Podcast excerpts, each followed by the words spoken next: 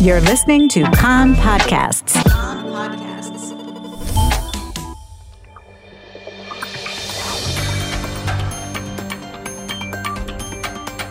You are listening to the English language news of Kan, the Israeli Public Broadcasting Corporation.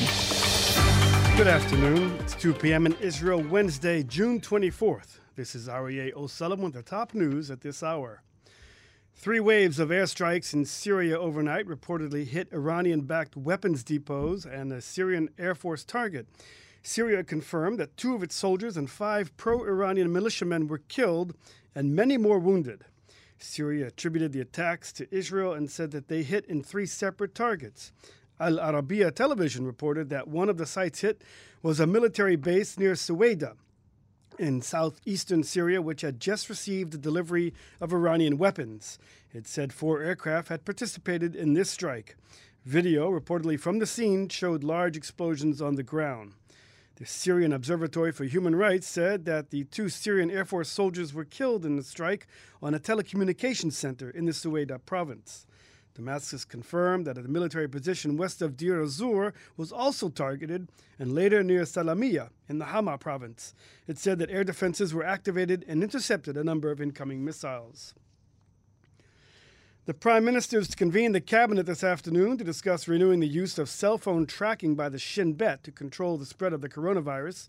The Corona Cabinet has already decided that the use of digital measures required approval, approval from the government.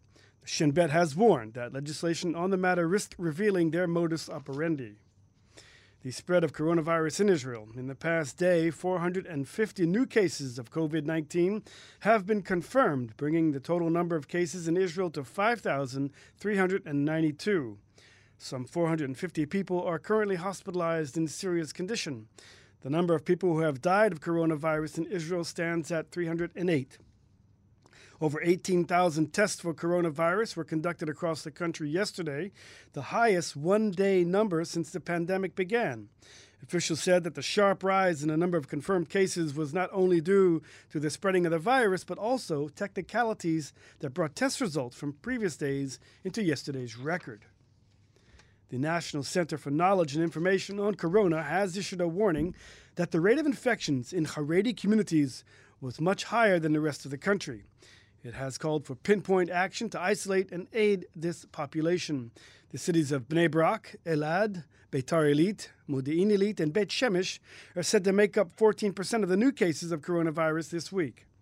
The center cited the dense living conditions and the close links between the Haredi communities as factors increasing their contagion. The town of Elad and the number of neighborhoods in Tiberias have been placed under lockdown as of this morning in a move to prevent the fast growing spread of the coronavirus infection there. Police have set up roadblocks to enforce the restrictions of movement, which will be in place for one week.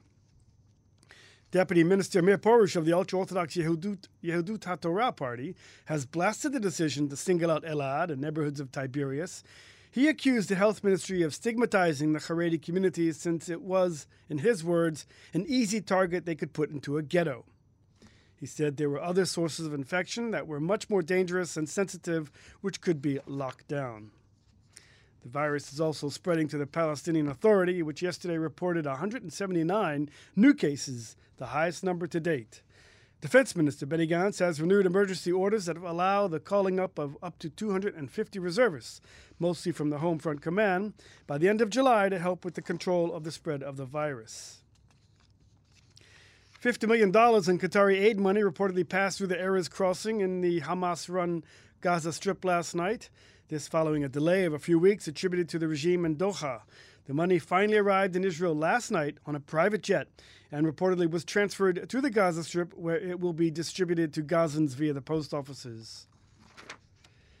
At Camp Ariel Sharon, the IDF's main training base in the Negev, the largest IDF synagogue was dedicated this week. The Or HaOlam synagogue includes a new Torah scroll and about 350 seats, a study room, and a special class for soldiers undergoing conversion to Judaism. The new synagogue will be used by all soldiers and commanders who serve the train on the base. It was made possible through a donation from the Friends of the Israel Defense Forces. Taking a look at the weather, and it will be a little cooler, mainly in the hilly regions and the center of the country. Thursday the same, but warmer on Friday and Saturday. Maximum temperatures for the main regions Jerusalem 26, Tel Aviv 27, Haifa and Tzfat 25, Beersheba 31, and in Eilat going up to 38 degrees centigrade. That's the news from Kan Reka, the Israeli Public Broadcasting Corporation. Join us at 8 p.m. Israel time for a one hour news program.